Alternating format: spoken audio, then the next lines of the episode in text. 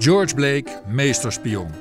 Een vierdelige podcastserie over het leven van de in 1922 in Rotterdam geboren George B. Har, zoals zijn achternaam toen nog luidde, en die op tweede kerstdag 2020 als George Blake overleed in Moskou. Terwijl hij in dienst was van de Britse geheime dienst, verraadde hij ongeveer 40 Britse agenten aan de Sovjets. Hij werd ontmaskerd en veroordeeld tot 42 jaar cel, kwam in een Engelse gevangenis waar hij in 1966 uit ontsnapte en de rest van zijn leven bracht hij door in Moskou, waar hij dus op tweede kerstdag overleed.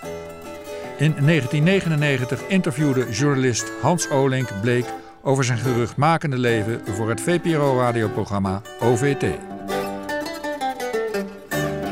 Kijk, als je nou probeert bij een geheime dienst te komen, dan kom je daar nooit in. Niet waar? Dan ze nemen niet mensen die zeggen: Ik wil graag bij de geheime dienst werken. Die nemen ze eenvoudig niet. Maar eh, toen we dan afgestudeerd waren, die, die opleiding.